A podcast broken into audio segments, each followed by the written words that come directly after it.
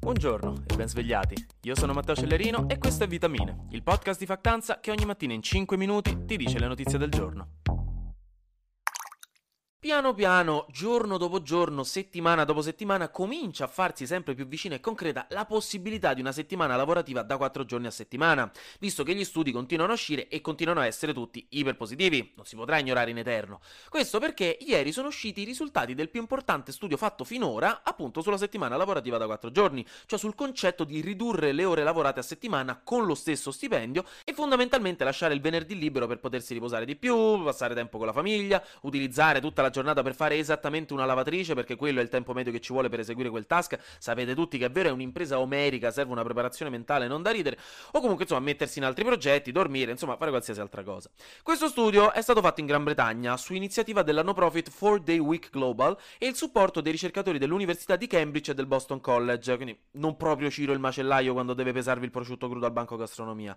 Ha interessato 61 aziende e ben 2900 fortunelli che lavoravano per queste aziende. E come al solito solito i risultati sono stati sorprendenti. Il fatturato rispetto a un anno prima è aumentato del 35%, quindi insomma la produttività non è diminuita, anzi, nonostante le ore lavorate siano state di meno, la salute fisica e mentale dei dipendenti invece è aumentata notevolmente, con meno burnout, meno turnover, meno permessi per malattia, insomma, tutti più contenti, bambini che sorridono, cani che abbracciano gatti, cuochi che smettono di toccare il cibo con le dita per vedere quanto è caldo, che lo so che è normale ma non smetterà mai di farmi schifo, scusatemi, insomma, un successo totale. Tanto che delle 61 aziende che hanno fatto l'esperimento, 56 hanno dichiarato di voler continuare così, di non voler tornare indietro. E i risultati di questo studio saranno anche portati davanti alla House of Commons britannica, che è la nostra Camera dei Deputati, a supporto di un disegno di legge del deputato laburista Peter Dowd che a ottobre scorso aveva presentato una proposta per abbassare da 48 a 32 la durata massima della settimana lavorativa inglese.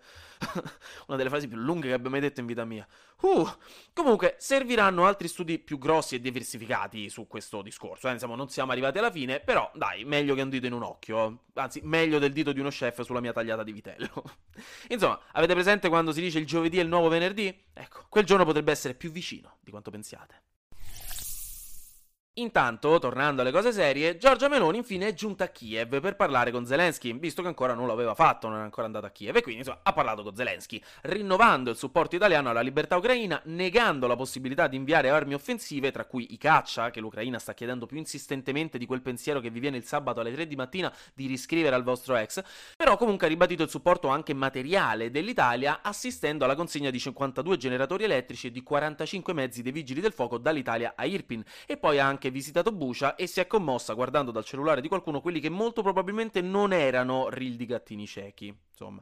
Comunque, visita diplomatica alla vecchia maniera, con Zelensky che dal canto suo ci ha ringraziato per il nostro aiuto anche ad entrare nell'Unione Europea, o almeno a iniziare il processo, e ci ha tenuto a rispondere a zio Silvio, a zio Berlu, che nei giorni scorsi aveva detto che se fosse stato lui premier non sarebbe andato a far visita a Zelensky, ricordandogli, Zelensky a Berlusconi, che a Berlusconi non è mai stata bombardata la casa, che non gli sono mai arrivati carri armati nel giardino, che nessuno ha ucciso i suoi parenti e che lui non ha mai dovuto fare la valigia alle tre di notte per scappare. Insomma, l'ha toccata più piano di uno Yamaha ma sto sassolino dalla scarpa se lo voleva togliere. Invece, in Polonia, Joe Biden pure ha fatto un suo discorso bello retorico per celebrare, si fa per dire, l'anniversario dell'inizio della guerra, che è dopodomani, facendosi un po' portavoce della risposta dell'Occidente alla violenza dell'invasione russa contro la democrazia. Non contento, ha parlato pure Putin. Gli sceneggiatori di questo periodo si stanno dando da fare, eh? Altro che settimana lavorativa da quattro giorni. Ha fatto il suo discorso annuale davanti ai parlamentari, che l'anno scorso però non si era tenuto perché erano troppo impegnati a cominciare la guerra, ribadendo un po' le solite cose, cioè che la Russia ha invaso per liberare il Donbass, che quello di Kiev è un regime neonazista, che il governo ucraino in accordo con i paesi occidentali avrebbe organizzato per primo di attaccare e che la Russia voleva una situazione pacifica, insomma la solita propaganda già sentita, ma la cosa importante che ha detto è che la Russia si tirerà fuori dal programma New Start, che era un programma abbastanza importante di controllo delle armi nucleari tra Stati Uniti e Russia, il che significa che probabilmente ne costruirà di altre di armi nucleari, che non è mai una buona notizia, però tant'è. Molte parole e la guerra continua, ai noi. Flash News. In Corea del Sud una corte per la prima volta ha riconosciuto i diritti di una coppia dello stesso genere, considerata quindi un'importante vittoria per la comunità LGBTQIA+ del paese. Ora il tutto andrà alla Corte Suprema, ma comunque è un ottimo primo passo. Da noi invece il presidente del Senato Ignazio La Russa ha detto che se avesse un figlio gay gli dispiacerebbe perché preferirebbe che gli assomigliasse e qui mi taccio. Infine vi ricordo che abbiamo passato ufficialmente tre anni dal primo caso di Covid a Codogno trovato in Italia. Pensateci raga, che merda E infine, oggi una cosa easy e carina per concludere il mercoledì e magari lamentarsi in ufficio, che ne so. Il centro studi Taglia Carne ha stilato la classifica delle città in base allo stipendio medio per i lavoratori dipendenti. E indovinate un po', sorpresa delle sorprese, Milano è al primo posto, con due volte e mezzo la media italiana, 30.000 euro all'anno di stipendio medio contro una media di 12.000. Al secondo posto c'è Bolzano con 18.000, poi Bologna, Parma e Roma con 17.000. L'ultima è Rieti con 3.000 euro all'anno, che uno dice come 3.000? Eh, cari miei, perché questa analisi ci dice anche un'altra cosa interessante, cioè che ci sono alcune città che hanno salari alti, altre che hanno altri redditi alti, tipo affitti, rendite finanziarie, probabilmente anche un po' di sano e italico lavoro in nero. Infatti, per esempio, Milano ha solo un 10% di questo tipo di rendite che sale invece al 70% a Rieti. Quindi ecco, c'è semplicemente un bel po' di differenza da questo punto di vista tra insomma le rendite di altro tipo e le rendite da lavoro dipendente. Comunque, dopo Roma, sugli stipendi medi più alti abbiamo Reggio Emilia, Firenze, Modena, Vicenza, Genova, Pordenone, Verona, Trieste e Torino con 15.424 euro all'anno.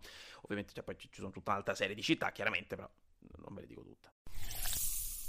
Anche oggi grazie per aver ascoltato Vitamine. Noi ci sentiamo domani, perché sarà successo di sicuro qualcosa di nuovo e io avrò ancora qualcos'altro da dirvi. Buona giornata e buon mercoledì.